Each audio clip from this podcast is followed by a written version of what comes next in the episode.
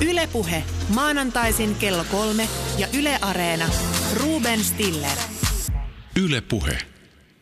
Vanhan ylioppilastalon valtaus 25. marraskuuta kello 17.30. Nyt korostan teille hyvät kuulijat, kello 17.30 1968.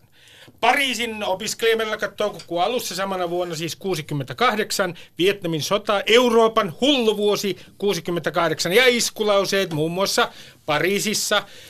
Ää, katukivien alla ranta, nauttikaa estottomasti, vaalit ovat ansa idiooteille, olemme marksilaisia, Groucho-marksilaisia. Tämäkin nimittäin kuultiin Pariisissa toukokuun alussa 68.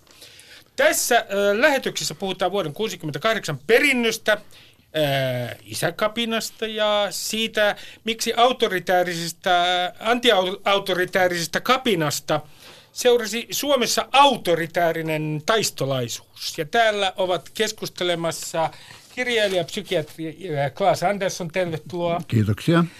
Kansanedustaja Vasemmistoliitosta Anna Kontula, tervetuloa. Kiitos. Ja elinkeinoelämän valtuuskunnan puheenjohtaja, joka on niin kuin Anna Kontulakin Tampereelta, Matti Apunen, tervetuloa. Kiitos, kiitos.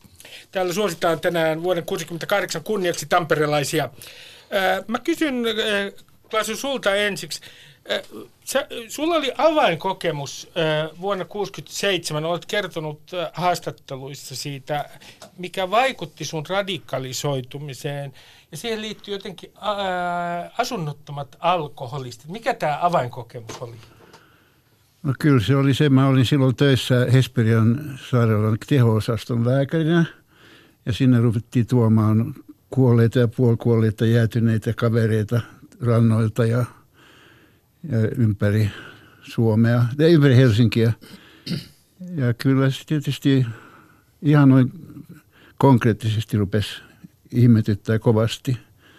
Ja, ja sitten me ruvettiin tutkimaan tätä asiaa ja huomattiin, että ei ollut mitään paikkaa, minne nämä olisi päässyt nämä asunnottomat ihmiset. Varsinkaan jos ne oli juonut viinaa tai muuta litkua. Tämä kyllä, mun mielestä se oli, se oli tota, semmoinen asia, jota oli pakko puuttua jollain tavalla. Ja sitten me puututtiinkin marraskuun liikkeessä. Saatiin sitten järjestettyä pastori Arvid von Martensin avulla semmoisen majan siellä, josta tuli sitten, siis tämä, minne tuli Radio City sitten myöhemmin tämä Lepakko. Lepakko luola, joo.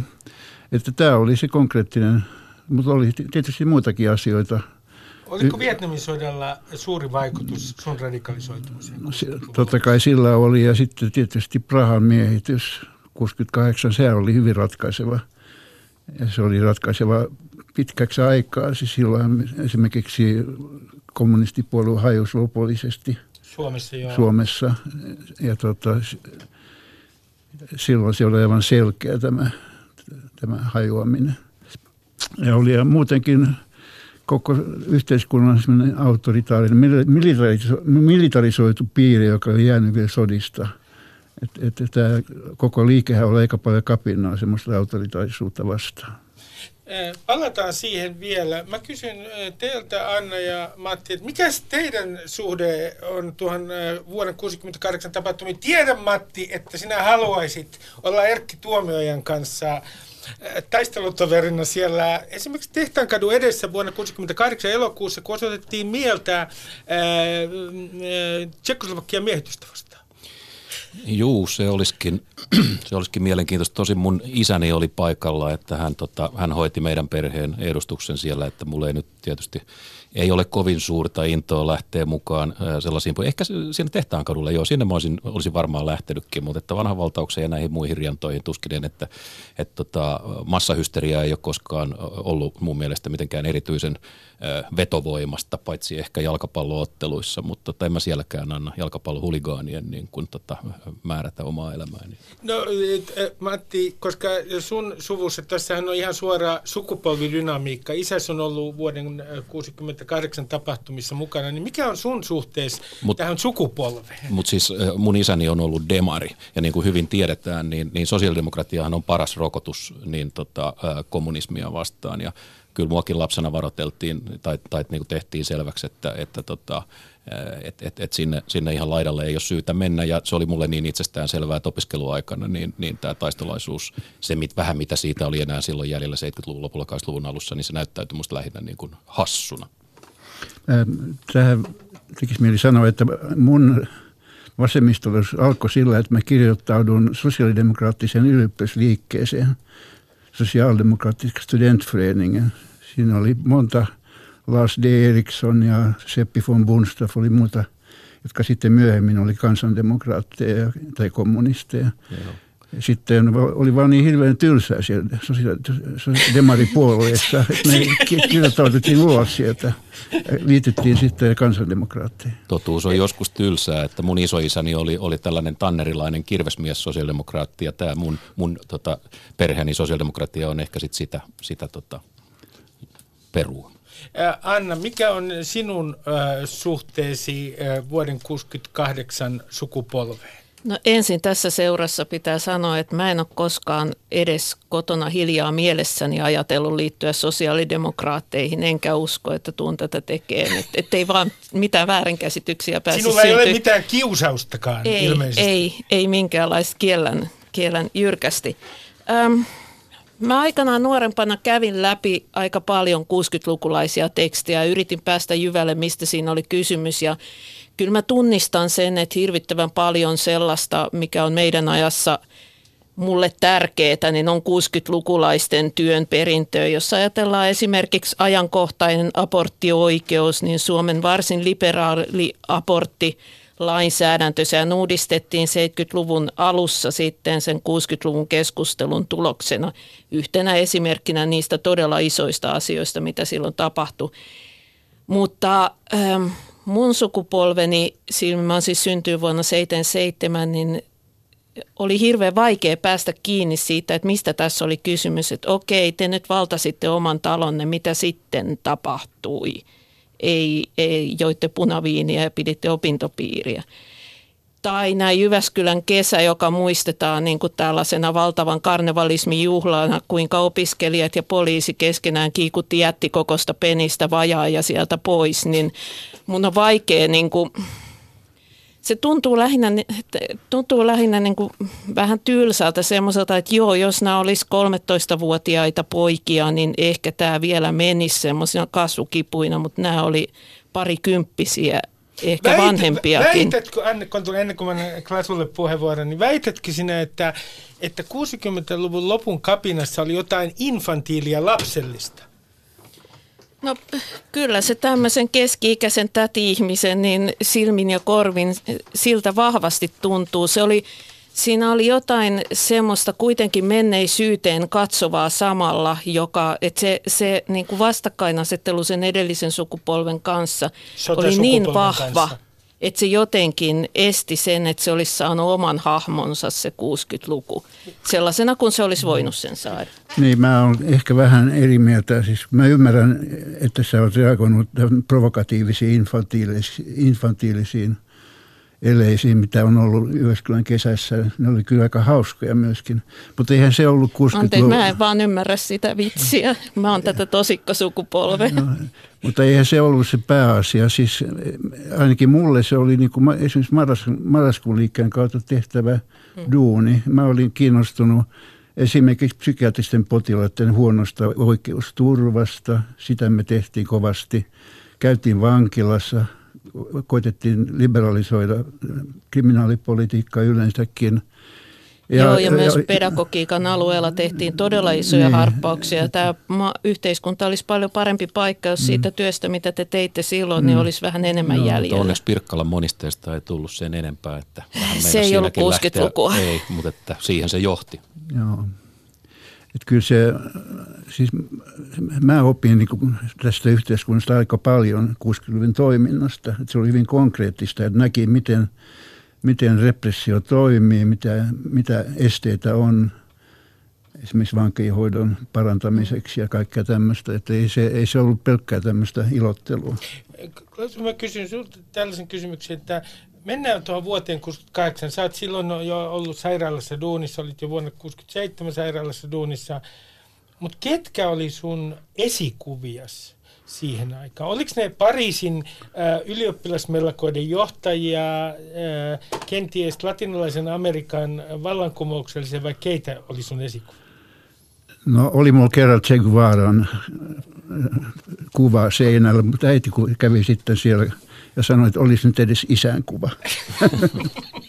mutta tota, en mä sillä tavalla, mä ihanoin ehkä eniten näitä antipsykiatrisia auktoriteetteja, Re, Langia ja Franca Basaglia ja tämmöisiä. Jotka halusivat uudistaa, uudistaa koko, perusnäkemyksen ja koko hoitosysteemiä.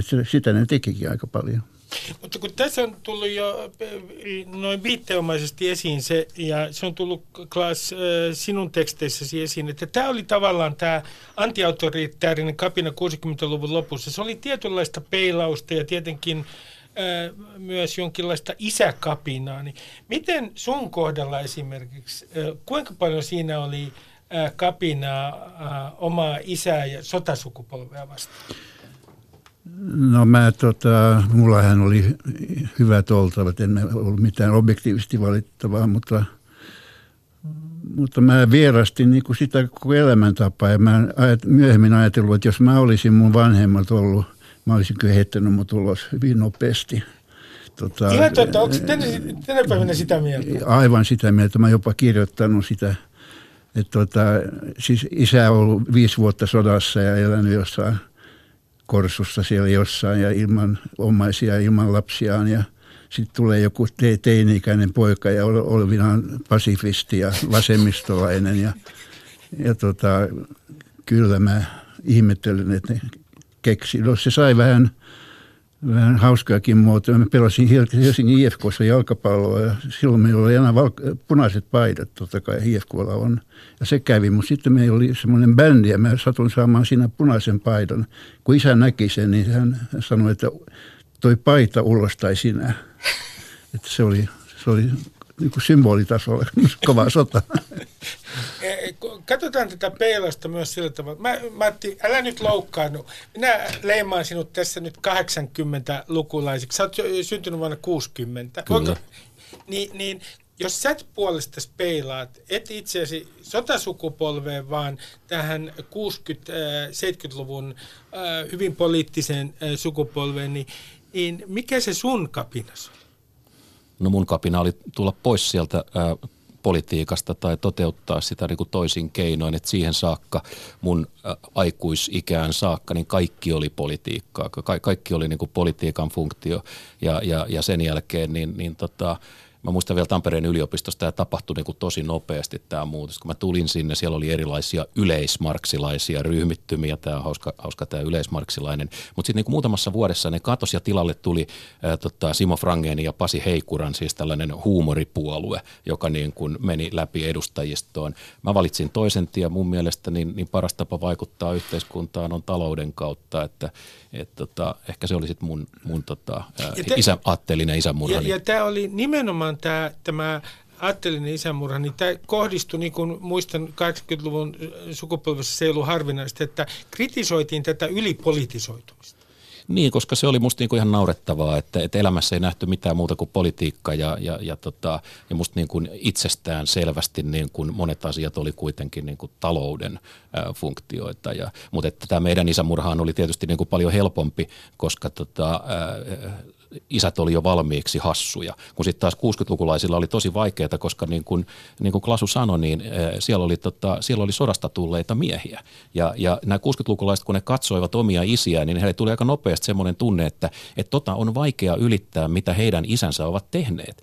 Et, et kun se, se on niin kuin vaikea juttu päästä rohkeudessa, uskossa ja voimassa niin kuin yli siitä joukosta, joten ainoa keino silloin on kieltää se täydellisesti sanoa, että sillä ei ollut mitään arvoa. Ja niinhän 60-lukulaiset teki. Otetaan tuosta kiinni, nimittäin on äh, äh, Paul Bermanin kirjassa esitetään tämmöinen äh, teoria vuoden 68 sankareista Pariisin äh, opiskelijamellakoiden aikana, siis näistä äh, opiskelijajohtajista, että he, monien heidän vanhempansa olivat olleet vastarintaliikkeessä. Sitten tällä nuorella sukupolvella, ja viittaa just siihen, mitä Matti sanoi, oli tämä ongelma, että miten nuori sukupolvi voi kehittää oman sankarimyyttinsä. Ja sitten kehitettiin oma sankarimyytti osittain näiden Pariisin mellakoiden aikana. Mitä Klaas sanot tästä, että, että te, teillä oli kova tarve myös keksiä että semmoinen sankarimyytti, joka vetäisi ver, vertoja omille isille? Joo, no se tietysti, kyllähän nuorilla ihmisillä on tarve, että on jotain esikuvia semmoisia, mitä ihanoida ja, ja, ja tota, mitä haluaa itse saavuttaa, mutta tota, niiden piti sitten olla tämmöisiä eri toisenlaisia arvoja edustavia sankareita, pasifisteja, Martin Luther Kingia ja tämän tyyppisiä ihmisiä. Ne oli myöskin tarpeeksi kaukana, että ne ei sillä tavalla hirveästi velvoittanut muuten. Niin, ai, te, tämä on mielenkiintoista. Olin havaitseminen jotain ironiaa, mutta ehkä... ei, pois se minusta. Tota, mä haluaisin Ähm, mun mielestäni silloin, kun puhutaan 60-lukulaisista ja sen taustoista, niin unohdetaan aika usein se, että sota ei loppunut siihen vuoteen 1945, vaan silloin tuli rintamilta ne traumatisoituneet isät takaisin. Ja siis huumeongelma oli, niin kuin, he toi huumeongelman tulles, tullessaan usein myös alkoholismin, ne, ne sellaiseen yhteiskuntaan, jossa, jossa äh, traumahoitopalvelut ei ollut kauhean kehittyneitä ja, ja alko, al, ne aleta, alettiin saada mallille vasta sitten joskus 60-luvun loppupuolella. Ja ne 60-luvun lapset, jotka sitä 60-luvun kapinaa teki, niin ne oli kasvanut kodeissa, joissa oli nykymittapuulla ajatellen aika paljon erilaista, niin, on, erilaista ongelmaa. Ja ehkä se oli yksi syy siihen, että minkä takia se näyttäytyi se vastakkainasettelu niin rajuna. Mutta nyt on, on aika raskasta sanoa, että tämä koskisi niin kuin sitä sukupolvea niin, niin kovin laajasti. Että, tai yleistyksenä no toi, en toi mä tiedä, jos rankka, ajattelee tätä murtuneet mullakin on, suvussa, mullakin on suvussa niin... sodasta palanneita miehiä, jotka eivät olleet alkoholisteja ää, eivätkä väkivaltaisia. He eivät kylläkään puhuneet sodasta paljon, se on totta, mutta siitä mä en koskaan heitä syyttänyt. Ja, ja itse asiassa toivon, että olisivat, nyt myöhemmin toivon, että olisivat puhuneet, mutta eri syistä.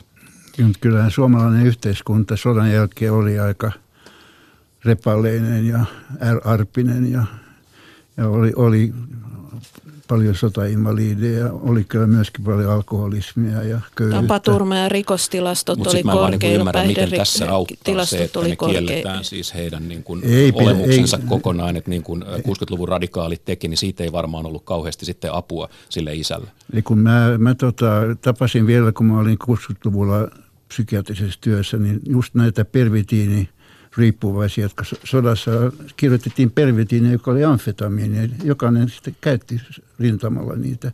Ja ne oli, ne oli tota edelleen riippuvaisia sitten moni heistä. Ei saanut oikein apua mistään sen sodan jälkeen. Se oli aika, niin oli aika kurjas asemassa kyllä. Mutta se oli tietysti aika pieni määrä. En mä väitä, että se oli mikä enemmistö. Mutta tota, kuitenkin oli, oli ongelma. Eh, kun se Klasu viittasit tuossa ohjelman alkupuolella jo siihen, että, että se Suomi, jossa tämä kapina syntyi, niin se oli niin kuin aika autoritäärinen. Mm-hmm. Niin, niin, niin kerro, millä tavalla se niin kuin esimerkiksi sun elämässä, miten se autoritäärisuus näkyi yhteiskunnassa, joka oli eh, sun eh, kertoman mukaan sodan perua selvästi? No tietysti se näkyy välittömästi omasta perheestä, isän tavasta toimia. Isä oli kiltti mies muuten, mutta oli tottunut tiettyyn tapaan toimia armeijassa. Ja kyllähän sitten se, se tota, tapa toimia oli hyvin yleinen liike-elämässä, työelämässä. Se on vieläkin jos, jollakin alueella siis tämmöinen autoritaarinen komentotalous.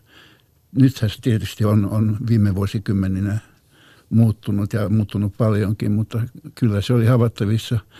Sitten tämä autoritaarisuus kaikessa, sosiaalipolitiikassa ja psykiatrisissa käytännössä ihmisiä käsiteltiin, hoidettiin niin kuin heillä ei olisi ollutkin mitään omaa tai heidän oma näkemyksensä ei päässyt oikein esille. Heille annettiin diagnoosi, annettiin sähköshokkeja ja lobotomiaa käytettiin vielä 60-luvulla, kun mäkin olin töissä ja niin poispäin. Et se ilmeni monella taholla tämä autoritaarisuus ja jäykkyys, tämmöinen hierarkkisuus yhteiskunnassa, että kyllä sen, kyllä sen joka huomasi, sitä vastoin ainakin minä reagoin hyvin voimakkaasti ja moni muu. Miten, äh, jos äh, äh, katsotaan tätä nimenomaan reaktiona tähän autoritääriseen suomalaiseen yhteiskuntaan, tätä 60-luvun lopun kapinaa, niin niin, niin pitäisikö, kun meidän, kun sä Anna sanoit, että muun muassa aborttioikeus on yksi 60-luvun tuote, jos puhutaan tästä 60-luvun perinnöstä, niin mistä muusta meidän pitäisi kiittää 60-lukulaisia veteraaneja? No siis luonnostaan tuosta tulee tietysti ehkäisypillerit mieleen seuraavaksi, mutta mä tuossa jo aikaisemminkin viittasin muun muassa kasvatusmetodeihin ja niissä tapahtuneisiin muutoksiin. Että nämä ajatukset, jotka muualla ehkä oli ollut jo vuosikymmeniä aikaisemmin, niin siitä, että voi kasvattaa muutenkin kuin kaatamalla oppilaan päähän niin tietoa – tietoa uhkailemalla ja, ja kurilla, niin, niin se tuli melko uutena ajatuksena sitten 60-luvulla meille. Ja sillähän oli iso merkitys totta kai siihen, että millainen peruskoulujärjestelmä meille myöhemmin, myöhemmin kehitettiin. Mutta mä haluaisin tuosta äh, autoritaarisuudesta vielä sanoa sen, että paitsi että siellä oli takana erittäin – pitkä sota, niin siellä oli taustalla myös se, että meidän työväenliike oli kehittynyt sen verran myöhään, että se, siinä ei ollut ollut samanlaista anarkistista vaihetta kuin mikä oli ollut monissa monissa esimerkiksi Ranskan työväenliikkeessä, jossa ehdittiin 1800-luvun puolesta välistä lähtien niin opetella niin Äh, opetella hierarkioiden vastasta toimintaa vuosikymmenien ajan ennen kuin sitten tuli muotiin toisenlaiset sosialistiset ajatukset. Ja kun meillä ei ollut missään vaiheessa syntynyt tämmöistä antiautoritaarista liikettä aikaisemmin, niin 60-lukulaisilla ei ollut mitään pohjaa, mistä ponnistaa. Ja ehkä senkin takia se jäi meille häiveröisemmäksi kuin mitä se oli monessa muussa maassa, se 60-luvun liikehdintä. Mä tässä välissä esittelen vielä, että me puhumme siis vuoden 68 perinnöstä ja vuodesta 68 Euroopan hullusta vuodesta. Täällä on Klaas Andersson, kirjailija psykiatri, täällä on Anna Kontula, Vasemmistoliiton kansanedustaja, elinkeinoelämän valtuuskunnan johtaja Matti Apunen. Matti, mikä sun mielestä, onko sinun mielestäsi mitään 60-luvun kapinalla mitään negatiivista perintöä? No tota, äh, jos mä nyt ensin yrittäisin olla positiivinen ja sanoisin, että mitä, mitä, mitä, mitä, mitä myönteistä siinä ehkä, ehkä oli, niin kyllä tämmöinen tietysti niin kuin kaiken läpäisevä tasa-arvoajattelu, niin mä luulen, että se, se otti niin kuin pitkiä, äh, pitkiä askeleita äh, eteenpäin, että sen verran sille täytyy niin kuin krediittiä antaa, mutta sitten niin kuin usein käy, niin nämä asiat lähtee, lähtee käsistä, niitä ei pystytä pitämään mittakaavasta, niitä tulee niin kuin, äh, ni, niistä tulee sitten vähän niin kuin, äh, suhteettomia. Mutta että siis koko tämä tämmöinen niin kuin marksilainen – tota, uhriutumisen mentaliteetti, että meidän täytyy löytää maailmasta syyllisiä ja syyttömiä. Tämä vapautuksen ajatus niin perustuu siihen, että, että, että meillä, on, tota, meillä on syyllisiä ja syyttömiä, meidän täytyy, täytyy auttaa niitä syyttömiä keinolla millä hyvänsä, ja, ja, ja silloin niin kuin tietynlainen väkivallan käyttökin on oikeutettua, koska mahdoton tehtävä vaatii niin kuin mahdottoman määrän valtaa tai, tai voimaa. Ja erilaiset ö, yritykset hallita maailmaa tällaisten marksilaisten kielipelien kautta, ne, ne, ne elää edelleen, ne, ne, ne raivostuttaa mua yhä ja, ja, ja siinä on kysymyksessä tämä sama, sama niin kuin, ä, ajattelutapa, uhriutumisen ajattelutapa. Saanko mä vähän väittää vastaan? Ole hyvä. Ole ystävällinen. Joo, ensinnäkin väkivallan käytön näkeminen nimenomaan marksilaisena piirteenä nyt on niin kuin enemmän, enemmän ideologiaa kuin objektiivinen totuus. Kyllähän fakta on se, että kaikista aatesuunnista ja ajattelutavoista löytyy aina ne, jotka on väkivallan puolesta ja sitten ne, jotka pyrkii löytämään niitä ratkaisukeinoja, jotka jotka ei käytä väkivaltaa. Ja jos me puhutaan 60-luvusta, niin kyllä ähm, vaikea on löytää porukkaa, joka on yhtä väkivallatonta kuin sen ajan niin kuin marksilaiset puuhailijat tässä maassa. Et, et, ähm, tavallaan jonkun niinkin ison asian kuin marksilaisuus, joka on siis ympäri maailmaa miljoonia ja taas miljoonien ihmisten, ihmisten aatesuuntaan, sen niputtaminen yhteensä noin, niin sen voi tehdä vain Matti Apunen, joka haluaa provosoida aina kun siihen saa mahdollisuuden. No niputetaan ihan miten tahansa, mutta että jos sä nyt katsot, mihin marksilainen liike, liike edistyy, niin ei sitä nyt voi kovin niin kuin suvaitsevaisesti, ää, vapaamieliseksi ja liberaaliksi Jos kutsua. katsoo sitä ja, ja väkivalta, väkivaltaa on monenlaista. Meillä on fyysistä väkivaltaa, meillä on henkistä väkivaltaa ja, ja se, mihin se 70-luvulla kehittyi tämä liike, niin, niin jos sä sanot, että siellä ei esiintynyt henkistä väkivaltaa, niin se on väite, johon pystyy vain Anna Kontula.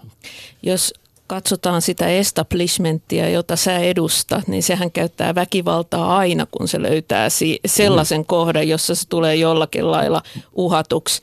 Markkinaliberalismi Anna kaikissa. on väkivallan vastakohta. Se on täydellisesti väkivallan antiteesi.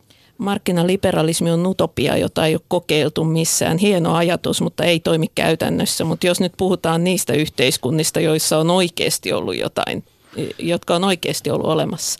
Mä sanoisin tuosta äh, että kun oli nuori silloin 60-70-luvulla, niin se Vietnamin sota oli niin dominoiva.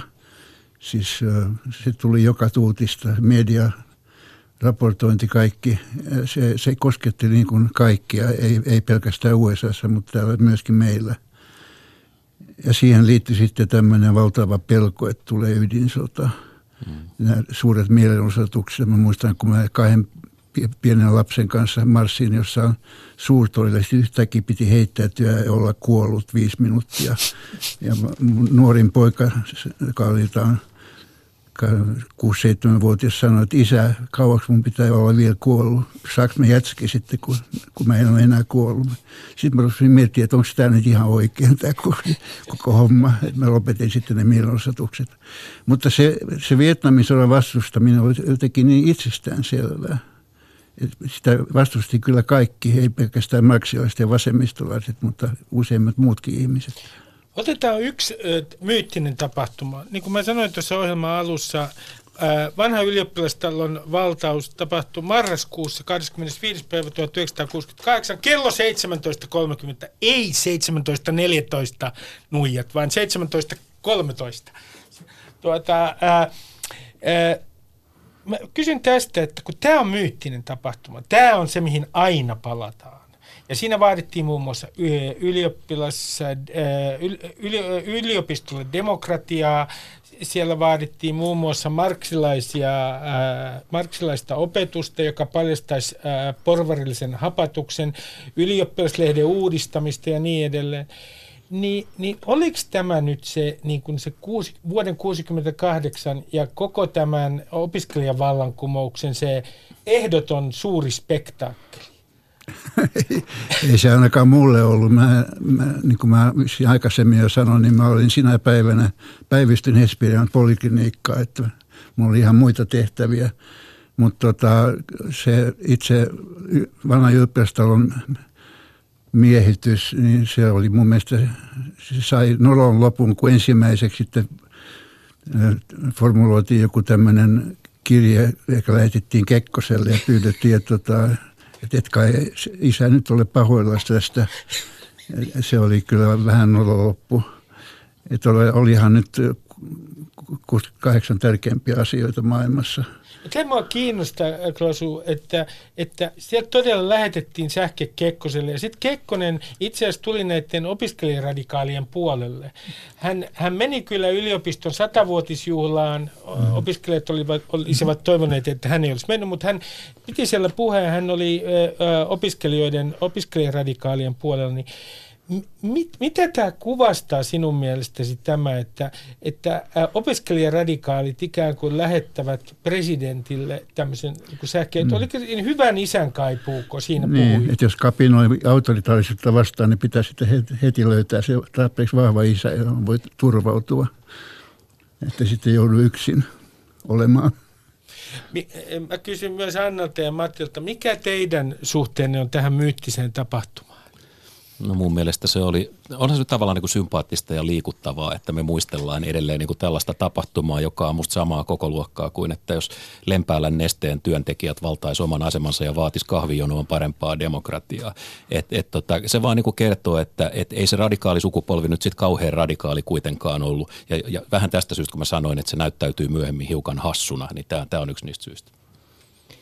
Niin mä luulen, että minkä takia se on saanut sellaiset mittasuhteet, kun on saanut sellaiset, niin johtui siitä, että siellä oli paljon sellaisia ihmisiä paikalla silloin, jotka oli avainhenki, nousi avainhenkilöiksi myöhemmin tässä yhteiskunnassa näkyviin, näkyviin rooleihin ja joille näille ihmisille se oli jotenkin avainkokemus tai niin kuin hyvin tärkeä asia. Ja sen takia se on kasvanut itse, itseään suuremmaksi, suuremmaksi mutta että todennäköisesti siellä oli ainakin joitakin sellaisia henkilöitä paikalla, joiden esi-isät oli aikanaan lähettänyt keisarille kirjettä siitä, että niin pitäisi saada lakia järjestys takaisin Suomeen. Että... Anna, se tarkoittaa, että sitä mitä joskus sanotaan, puhutaan suomalaisesta mentaliteetistä, että täällä on vallalla tsaristinen mentaliteetti, että itse asiassa sitten viime kädessä kuitenkin halutaan nöyrtyä esivallan edessä. Niin pieniä satraappeja vihataan ja siellä ylhäällä on sitten se yksi, yksi pyhä isä, joka tota, niin on koskematon ja joka on kansan puolella ja johon vedotaan sitten. Mä, mä otan esille yhden asian, jonka kuulin itse asiassa, jos muista oikein, Matti Apuselta puhelimessa, kun soiti sinulle. Sä, sä kerroit mulle puhelinkeskustelussa, että kun katsoo koko tätä 60-luvun lopun tavallaan kapinaliikettä ja sitten sen kääntymistä osittain tämän kapinaliikkeen kääntymistä ja kanavoitumista taistolaisuuteen, niin tässä on kysymys myös niin kuin, sellaisesta dynamiikasta, joka on älymystölle tyypillinen. Miten sä oikein tarkoitat? No tietysti suomalainen tai älymystö kaikkialla Euroopassa, niin ajattelin, että jos me päästään tällaiseen tilanteeseen, jossa yhteiskuntaa ruvetaan suunnittelemaan, niin päästään suunnitelman talouteen, jossa yhteiskunta designataan rationaalisesti ja, ja poistetaan siitä vanhat niin kuin traditiot ja, ja mennään vain niin kuin lukujen ja tosiasioiden pohjalta, niin, niin ilmiselvää on se, että tämä yhteiskunta pitää silloin heidän mielestään antaa – sen samaisen älymystön käsiin. Intellektuaalit älymystö odotti, että vallankumous tuottaa sen, että yhteiskunta lasketaan heidän käsiinsä ja sanokaa, että antakaa meille parempi maailma. No niin ei tietenkään käynyt ja tämä synnytti heissä niin kuin pitkällisen katkeruuden siitä, että miksi näin ilmiselvää asiaa ei haluttu ymmärtää. Yksi asia, joka on tietenkin tässä myös mielenkiintoinen, ja mä palaan hetkeksi vielä tuohon Kekkoseen, että että kun Kekkonen oli kuitenkin pyhä klaas näille opiskelijaradikaaleille, niin sehän ei rajoittunut siihen, että lähetettiin sähkö. Siellä oli muun muassa Kekkonen piti lasten kutsuja nuorelle älymystölle. Säkin olit mukana siellä. Niin, oliko, oliko tämä hänen niin kuin, ovella suunnitelmansa niin kuin teidän kapinan tukahduttamiseksi tietyllä tavalla? No, siellä tapahtui niin, että mä olin vissiin kaksi tai kolme kertaa siellä. Että siinä oli pyydetty 5-60 henkilöä, en tiedä mikä, millä perusteella. Siinä oli vissiin Nilsberg ja Stormbom yksi semmoinen, joka valitsi näitä. Ja sitten siellä oli, sai ruokaa ja viinaa niin paljon kuin jaksoi juoda. Ja sitten istuttiin pöydissä ja Kekkonen siirtyi pöydästä pöytään ja kuunteli, mitä me puhuttiin. Ja tietysti sai, sai käsityksen, että – mitä mieltä ihmiset oli ja mitä suunnitelmia oli ja kuka oli vaarallinen ja kuka oli vaaraton. Ja en tiedä sitten, miten, miten pitkälle tämä oli laskelmoitua. Mä luulen, että hän myöskin viihtyi nuorempien ihmisten kanssa ihan aidosti. Että se, ei se pelkästään, mutta hän oli, hän oli monella tavalla myöskin laskelmoitu. Totta kai valta, vallasta tietoinen ja tiesi, miten valtaa ylläpidetään ja kenen kanssa liittoutua yhteiskunnassa, että se valta pysyy. Siinä hän onnistui loistavasti. Ei musta varmaan ole liioiteltu ajatella, että Kekkonen pelasi pitkää peliä. Hän tajusi, että hänen täytyy ajatella vuonna 1968 niitä ihmisiä, jotka ovat vallassa vuoden 1974 jälkeen, kun Kekkonen itse ei enää olisi voinut olla. Ja, ja sitten hän kävi tietysti niin, että poikkeuslailla niin kansakunta ryömi hänen eteensä ja pyysi, pyysi häntä jatkamaan, mutta, että, mutta että mä en hämmästyisi ollenkaan, vaikka taisi ollut Kekkosen mielessä. Plus sitten tämä, mitä sanoin hänestä, että hän todennäköisesti niin kuin inhosti ylsimyksiä ja, ja, ja kaipasi niin kuin tavallaan väriä mm. ja vauhtia näihin keskusteluihin, että se on ollut tietysti ihan hyvä syy myös. No. Mä kiinnitän huomiota nyt yhteen asiaan. Meillä nimittäin nämä mielenosoitukset niin vuonna 1968 kuin sitten myöhemmin, ne olivat suht ja hyvinkin paljon vähemmän väkivaltaisia. Väkivalta oli hyvin harvinaista missään muodossa. Verrattuna esimerkiksi Pariisiin tai verrattuna esimerkiksi Saksan ää, mielenosoituksiin. Täällä ei myöskään syntynyt kuitenkaan terroristista liikettä. Miten te selitätte tämän, että, että Suomessa kävi näin? Sen, silläkö, että e, tyypit, jotka olivat kapinassa mukana, saivat niin paljon virkapaikkoja myöhemmin? Ole hyvä. No yksi tekijä on ainakin se, että meidän, äh, niin, mi, mihin mä viittasin jo aikaisemmin, meidän työväenliikkeen kulttuuri oli niin myöhään muodostunut, että se oli erittäin hyvin järjestäytynyt. Ja se kuitenkin oli se äh, niin kuin kulttuurinen perusta, jollekka myös meidän mielenosoituskulttuuri 6-70-luvuilla sitten perustui. Ja tota, Mä kattelin just jonkin pari vuotta sitten uutisia jostain, jostain Brysselistä, missä suomalainen toimittaja kysyi mielenosoittajilta, että ihan kun te heittelitte niin märillä kananmunilla ja tomaateilla noita poliiseja. Ne mielenosoittajat ylpeinä sanoivat, että ei kun kivillä – ja tota, suomalainen, suomalainen toimittaja ei tiennyt, miten hän olisi jatkanut tästä, koska hänelle oli niin vieras ajatus, että joku mielenosoittaja ääneen kehuisi sillä, että heittelee kiviä, koska Suomessa sellaista ei tapahdu koskaan, ei ole koskaan tapahtunut. Meillä ei myöskään ole semmoista karnevalistista mielenosoitusperinnettä ennen kuin vasta hyvin niin kuin nuoria heiveröinen tällä hetkellä, jossa soitetaan rumpuja tai pukeudutaan naamioihin tai, tai jotenkin muuten niin kuin ilakoidaan siellä marssilla, vaan että ne on hyvin äm, sotilasparaatimaisia myös ne mielenosoitukset, jotka, jotka vastustaa sotaa tai taikka niin ajaa jotakin hyvin erityyppisiä asioita. Meidän kulttuuri on ollut hyvin järjestelmällistä. Olisiko yksi syy myös se, että, että meillä oli silloin eduskunnassa vasemmisto enemmistö? Että tota, ketä vastaan siinä olisi silloin ö, osoitettu mieltä. Niin kuin ajatus oli se, että nyt varmaan alkaa tapahtua. Ei se muualla odot, odot, ollut este. Odotetaan, että nyt alkaa, niin kuin, joo, mutta suomalaisilla on kuitenkin tämä piirre, että tämähän on nyt meidän käsissä, eikö ole. Ja sitten sellainen tyytymättömyys hmm. rupesi kuplimaan vasta niin kuin muutama vuotta myöhemmin, kun tajuttiin, että ei, ei tässä nyt tulekaan mitään.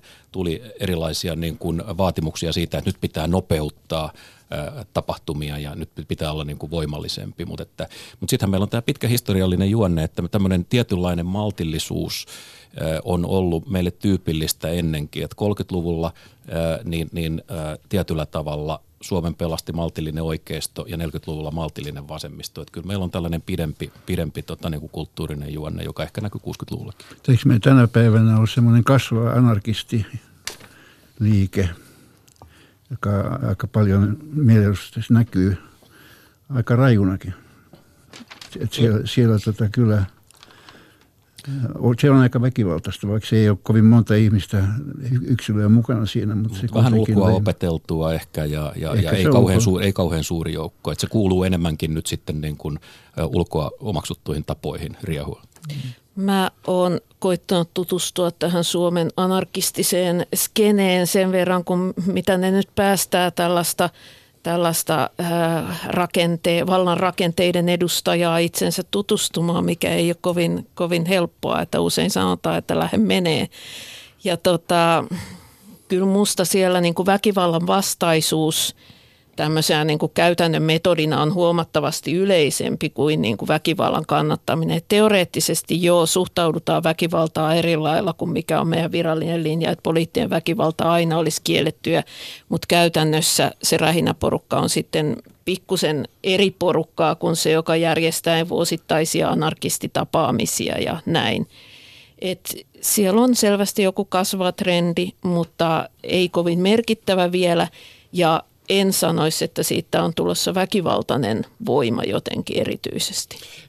Mä menen nyt vähän ajassa vuodesta 1968, me tuosta nykypäivän anarkismista taaksepäin kelloa, noin vuoteen 70-71, nimittäin aika suuri osa niistä, jotka olivat olleet mukana tässä antiautoritäärisessä kapinassa, 68. Aika suuri osa heistä oli myöhemmin taistolaisia, toisin sanoen kuului kommunistisen puolueen vähemmistösiipeen.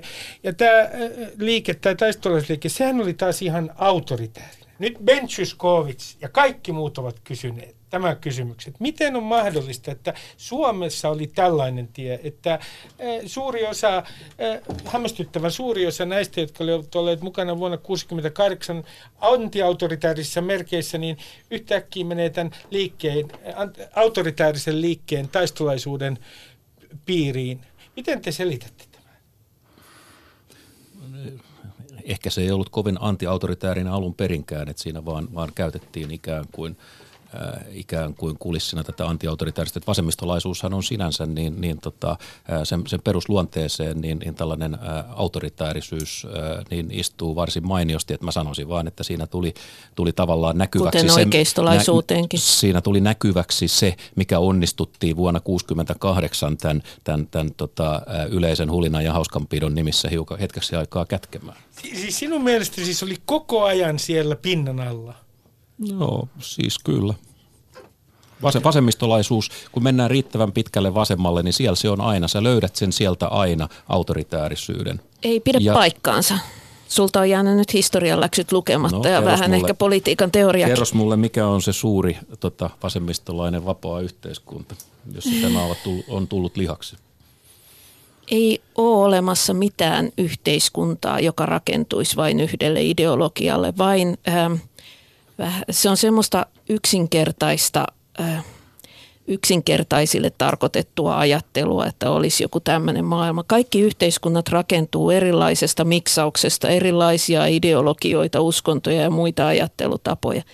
Mutta jos halutaan miettiä, että missä on ollut vasemmistolaisittain kiinnostavia – kiinnostavia ää, tendenssejä tai vasemmistolaisittain antiautoritaarisia järjestelmiä, niin kyllä esimerkiksi Espanjan sisällissotaa edeltänyt Barcelona oli yksi hyvä esimerkki tällaisesta hyvin pitkälle antiautoritaarisesti organisoidusta järjestelmästä. Mutta tota, mä haluaisin kiistää äh, Rubenin alkuperäisen väitteen, että monista 60-lukulaisista tuli sitten taistolaisia, koska mun mielestä se ei pidä paikkaansa. Joistakin näkyvistä 60-luvun toimijoista tuli taistolaisia, mutta itse asiassa merkittävä osa taistolaisista toimijoista oli hiukan nuorempia kuin nämä 60-lukulaiset. Mm. He tuli siihen he, he tuli siihen pikkusen myöhässä. He ei kunnolla niihin 60-luvun juttuihin mukaan ja he otti etäisyyttä siihen 60-luvun ajattelutapaan ja esitti siihen sen kysymyksen, että entä sitten, mihin tämä johtaa, mihin asti tämä riittää. Ja koska siellä oli takana se suomalaisen kulttuurin, ei siis marksilaisuuden, vaan suomalaisen kulttuurin autoritaarinen perinne, niin oli hirveän helppo vastata siihen, että tähän tarvitaan tehokkuutta nyt tähän 60-luvun hässäkkään. Ja sitten kun lähdettiin tehokkaasti organisoimaan ja luomaan niitä rakenteita, niin siitä päädyttiin hyvin pitkälle, sen, tai sitä, sitä reittiä pitkin tai logiikkaa pitkin päädyttiin sinne 70-luvun liikehdintään, jossa taistolaisilla oli keskeinen rooli kyllä muutamassa yliopistossa muutaman vuoden ajan, ehkä neljä-viisi vuotta, mutta jossa taistolaisuuden merkitystä noin yleensä yhteiskunnallisena ilmiönä on liioteltu varmaan yhtä paljon kuin sitä vanhan valtaustakin. Palataan siihen, Klaas, Niin, mulla on se käsitys, että se taistolaisuus, siinä täytyy myöskin miettiä, mikä oli se maailman tila, että miten se jakautunut se oli. Siis oli voimakas kylmä sota ja tota, hyvin tehokas informaatio siitä, mitä kaikkea pahaa varsinkin USA teki. Se oli vahvasti USA-vastainen liike.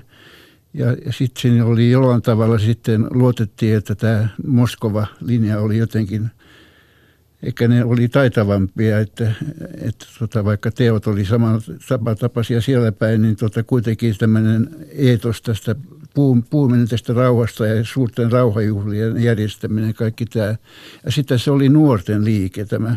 Ja siitä minusta selittyy se, se tota, fundamentaalisuus ja tämmöinen niin kuin kiih, vähän kiihkomielisyys.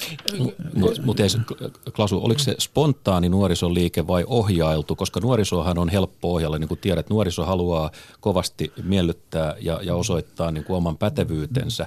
Ja et, et oliko se vaan niin kuin kyynisesti ohjailtu liike, joka esitettiin spontaani? No se varmaan sekä että. Ei nyt Taisto Sinitä ollut, ollut mikään suuri kansanvilitsijä, mutta hänet valittiin. Hän kuitenkin oli ilmeisesti tehokas tämmöinen organisaattori – mutta en mä, en mä muuten koskaan ymmärrä, miksi hän oli niin kovassa huudossa.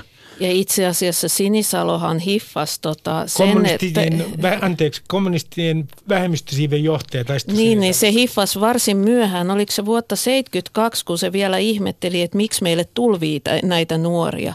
Että se, se ei niin kuin että SKPn puolella oltiin hyvin hämmästyneitä, että mistä nämä nuoret tulee ja miksi ne tulee tänne. Että jos niitä jostakin, jostakin ohjattiin, niin ei niitä ainakaan SKPstä käsin ohjattu. Mut mä, mä palaan vielä, Klaas, tulet nauramaan tälle. Tämä on keittiöfreudilaista stilleria taas. Siitä vaan. Okei, okay, täältä pesee. Nimittäin e, e, kun ajattelee tätä nimenomaan vielä taistolaisuudessa, niin onhan se aika hurja psykodraama, että tämä nuori sukupolvi nimenomaan identifioituu ja samaistuu niin kuin oikeastaan omien isiensä tai joidenkin kohdalla saattoi olla isoisä vastustajan kanssa, toisin sanoen Neuvostoliiton kanssa. Että onhan se aika, aika uh, hurja kaari. No eikö se ole hyvin dialektista? Voin sanoa heidän kieltä käyttäen. Et se oli dialektisesti niin. nimenomaan oikein. Kyllä. Voi olla, voi olla näin. Mm. Niin, ole hyvä Anna.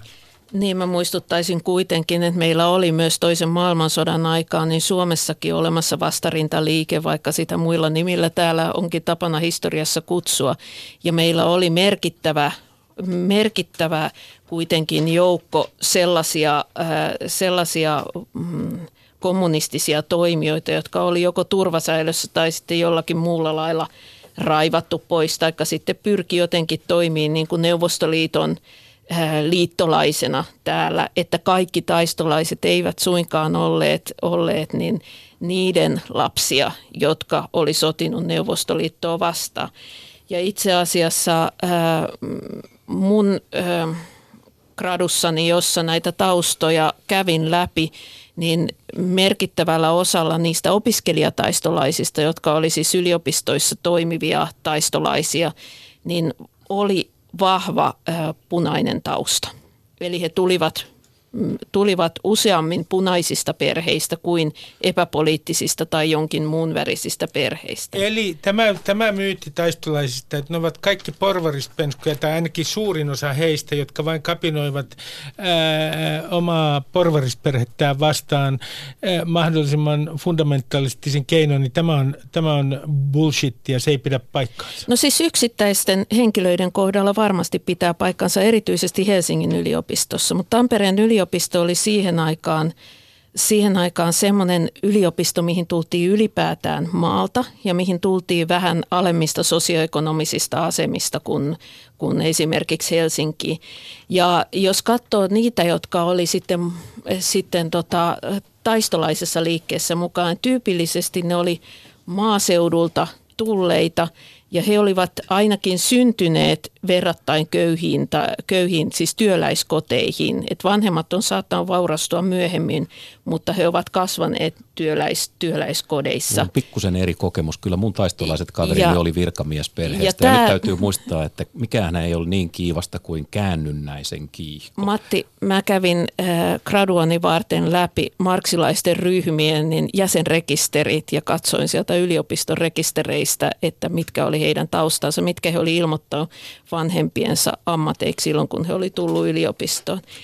Ja, tältä pohjalta mä väittäisin, että semmoinen suuri tekijä, mikä aika lailla selittää ainakin siellä Tampereen yliopistossa sitä, mar- sitä taistolaisuutta, oli se, että nämä tyypit, ne tuli punaisista taustoista ja ne halus olla vasemmistolaisia, mutta sitten toisaalta he oli kouluttautumassa keskiluokkaisiin ammatteihin, eli ikään kuin, eli, ikään kuin eliitin jäseniksi. Ja sehän on hirveä identiteettikriisi, että miten sä ratkaiset sen. Ja tieteellinen marksismi-leninismi oli ikään kuin se antoi paikan vasemmistolaisessa liikkeessä ää, tälle opiskelevalle nuorisolle, että sä saatoit kirjoittaa itse siihen tarinaan sisään, sisään niin kuin ilman, että sä jouduit vaihtaa leiriä. Se oli ratkaisu niin kuin tähän asiaan. Mä Klaas, kysyn sulta, miksi susta ei tullut taistolaista? No mä en koskaan tunt- tuntenut viehätystä tämmöiseen niin kuin fundamentalistiseen ajatteluun. Mä, mun vasemmistolaisuus oli sitä, mitä mä olin kokenut sairaaloissa nähnyt ihmisiä, jotka tässä yhteiskunnassa ei voi hyvin ja siitä se, siitä se lähti. Ja siinä oli joku tämmöinen oikeudenmukaisuus, paatos, aatos mulla. Mutta mä vierastin sitten taistolaista liikettä. Sitten kulttuuriväki, kulttuurityöntekijän liitto, mä huomasin, että nyt piti kokouksia, niin ne kaikki kadotti kielensä siellä. Miten se tarkoittaa, että Niin, kielen niin, että niiden kieli muuttui tämmöiseksi niin kuin tyhjäksi ja tota, mekaanisiksi ja tylsäksi kabbalaksi. Mhm. Ainoa, joka säilytti kielensä näistä oli Kaisa Korhonen, joka pysyy niin kuin, käyttää elävää kieltä myöskin siellä. Mutta muuten se oli aika mielenkiintoinen ilmiö, että kun luki niiden raportteja, ja, niin siellä oli aivan, ei niitä jaksanut lukea enää. No kun on puhuttu siitä, että taistolaisliikkeen piirissä, joka, ja se kohdistuu joskus ehkä liikkeen jäseniin, mutta se kohdistuu joidenkin kuvausten mukaan myös tietysti ulkopuolisiin, muun muassa kulttuurialalla. Siellä oli henkistä terroria, henkistä väkivaltaa. Pitääkö paikkansa Klaas Andersson? No tietysti en mä tiedä, ei ole mitään tilastoja siitä, mutta minulla oli joitakin potilaita. Esimerkiksi yksi tyttö, joka kertoi, että hän, kun hän kävi torilla ja siellä oli kauniita kukkia, kun hän meni kokoukseen ja kertoi siitä, niin hänet tuomittiin porvariksi ja revisionistiksi. Tämmöistä kukista kukaan järkevä ihminen puhuu. Sama tyttö sitten hyppäsi postitalon katolta alas ja kyllä selvisi hengissä, mutta mä muistan sen hyvin, sen tapauksen. Se oli ainakin joissakin porukoissa niin vierastettiin siitä, että puhuttiin niin kuin kauneudesta ja tunteista. Siinä piti pysyä niin kuin kirjakielessä. Et se oli aika konkreettisesti tässä mielessä repressiivinen liike. Kyllä se oli. Niin sehän ei ollut yhden tekevää, että mitä kieltä käytettiin, mitä ilmauksia käytettiin, eikö totta? Et, et, et se oli hyvin tarkkaan säädeltyä, se oli mm. hyvin niin kuin totalitaarista se, että mm. et, et miten ihminen ilmaisee mm. itseään. Mm. Ja, ja sehän on vallankäyttöä, jos mikä. Ja mm. jälleen kerran haluttiin niin kuin jakaa ihmiset syyllisiin mm. ja, ja, ja syyttömiin. Tämä nyt olisi pätee kaikkiin ryhmiin ja ammatteihin. Yhtä, niin, yhtä mä, tota, mä olen jälleen kerran eri mieltä. Mä olen haastatellut aika paljon, mä siis tein tästä tutkimuksen, jonka tein aika kunnianhimoisesti, niin myös haastatellut entisiä taistolaisia, toki lukenut niitä materiaaleja. Siellä oli erittäin huonoja kokemuksia, kiusaamisen, repression, alistamisen, vähättelyn kokemuksia, mutta oli myös ihan päinvastaisia kokemuksia. Mm. Ja aika lailla näin se on mistä tahansa niin kuin liiketutkimuksesta, että mitä tahansa lukee tai metsä tekee niin kuin tuohon Yleisradion työntekijöille kyselyn ja haastattelututkimuksen siitä, että miten he kokee työpaikkansa, niin sä saat jotakin hyvin samantyyppistä todennäköisesti ulos sieltä. Tämä on enemmän yhteisön, niin kuin yhteisöjen mekanismi kuin mikään taistolaisuuden ominaispiirre. No mikä taistolaisuudelle oli sitten tyypillistä oli se, että se pikkuhiljaa erityisesti 70-luvun puolivälin jälkeen niin opiskelijapiireissä ja kulttuuripiireissä, niin se eristäytyi muusta yhteiskunnasta niin, että siellä alkoi olla enemmän semmoisia piirteitä, jotka on tyypillisiä eristäytyville yhteisöille, joita löytyy ehkä jostain lestadiolaisista yhteisöistä, ehkä jostain maahanmuuttajayhteisöistä, joita kieli erottaa valtakulttuureista ja joissa sitten tällaiset tendenssit sekä hyvät että huonot vahvistuu suhteessa siihen, mitä ne on avoimissa yhteisöissä, jotka koko ajan on vuorovaikutuksessa ulospäin. Mutta se, että sanoa, että liike sinällään oli totalitaarinen, niin me nyt elettiin kuitenkin Suomessa, jossa kuka tahansa saattoi lähteä liikkeestä koska tahansa. Ja, ja ihmiset eh, antoi aikansa siihen aika lailla enemmän tai vähemmän vapaaehtoisesti. Ja niin se on musta kyllä niin kuin liioittelua. Ja kyllä siellä demokratiaa korostettiin enemmän kuin esimerkiksi normaalissa suomalaisessa työpaikassa. Oli. Kaikissa totalitaarisissa valtiossa korostetaan demokratiaa. Kysymyshän oli siitä, mihin se liike pyrki.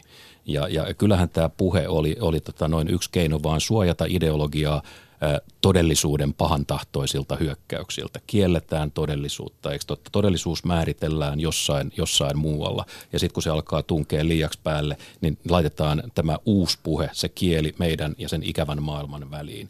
Ja, ja suljetaan silmät todellisuudelta. Niin, kuten se on, meidän se on hallitus tällä se on, hetkellä se on, tekee. Tota, se on totalitaarisen järjestelmän perusluonne. Ei tee leikkauksia, vaan uudistamista.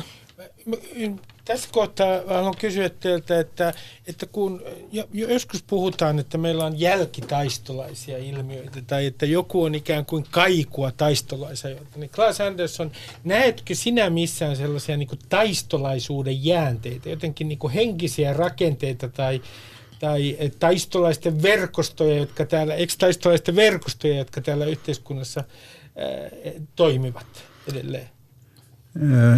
Mä oon itse ollut poissa tästä aktiivipolitikoinnista niin pitkään, että me voi niitä ollakin, mutta ei ne ainakaan mua häiritse. Olkoon ne vapaasti. Sinä olet liberaali. Niin kyllä. Anna Kontula, mikä on taistolaisuuden perintö tänä päivänä? Miten se näkyy? Ähm, mä luulen, että jos taistolaisuus meille jotakin, jotakin ähm, jätti. Sel, eh, siis taistolaisuuden ensisijainen perintö sen niin kuin haipumisen jälkeen oli se politiikka-allergia, josta toi Matti kertoi aluksi kärsi, kärsineensä nuorempana ja josta kärsi ilmeisesti, tai mun ymmärtääkseni aika suuri osa hänen ikäluokkaansa. Mutta mä luulen, että se alkaa nyt niin kuin hellittää jo kovasti, eh, kovasti ja että siitä ollaan päästy eroon. Se, mitä ehkä taistolaisuus jätti ja mikä vielä on meillä niin kuin siellä täällä elossa on väittelyperinne, joka oli taistolaisuudessa hiottiin aika pitkälle väittelemistä kunnioitettiin, siihen käytettiin hirvittävästi aikaa. Kokoukset saattoi olla ihan julmat, jumalattoman pitkiä ja niin kuin, äh, niin kuin argumentaation puolesta ja vastaan. Siihen käytettiin tuhottomasti aikaa, mikä suomalaisessa kulttuurissa ei ollut kauhean vahva perinne aikaisemmin. Ja se on ehkä se, mitä mulla itselläni on taistolaisuudesta niin kuin kantautunut. Matti Apunen, täällä Honkasin Jorma, joka on tuottajani, antoi mulle just lapun, että Putinin myötäilijät saattaisi olla yksi ryhmä, joka on niin kuin ikään kuin jonkinlainen jälkikaiku ää, taistolaisuudesta. Mutta missä sinä näet taistolaisuuden merkit tänä päivänä? No, taistolaisuus on ottanut tietysti monia muotoja. Se, se tota, kysymys on enemmänkin siitä toimintalogiikasta, tästä tämmöisestä tästä uhriutumisen logiikasta ja siitä, että ei halutakaan rakentaa kompromissia toisen osapuolen kanssa. Se tarkoittaa kovia asenteita joko tai me tai he ja, ja, ja siinähän tämä nyt ehkä kaikkein selvimmin tällä hetkellä näkyy. Tota, meillä on viimeinen minuutti menossa, niin mä kysyn teiltä tota, yhden semmoisen iskulauseen, jonka te haluatte tänään sanoa ihmisille. Klasu, sä saat aloittaa vuoden 68 kunniaksi. Kaikesta huolimatta kunnioitan sitä aktiivista nuorisoporukkaa, joka uskoo asiaansa. Jo välillä teki asiat väärin, mutta seura- seuraavaisia on tämän päivän nuoret, jotka ovat kiinnostuneita isoista asioista, globaalista äh, ilmastokysymyksistä ja muista. Leipää ja rauhaa. Jos haluatte uskoa ihmisiin, uskokaa markkinoihin, joka on isoin ihmisten yhteinen vapaaehtoinen järjestelmä. Kiitoksia. Täällä on ollut Matti Apunen, Anna Kontula ja Klaas Andersson. Kiitoksia keskustelusta.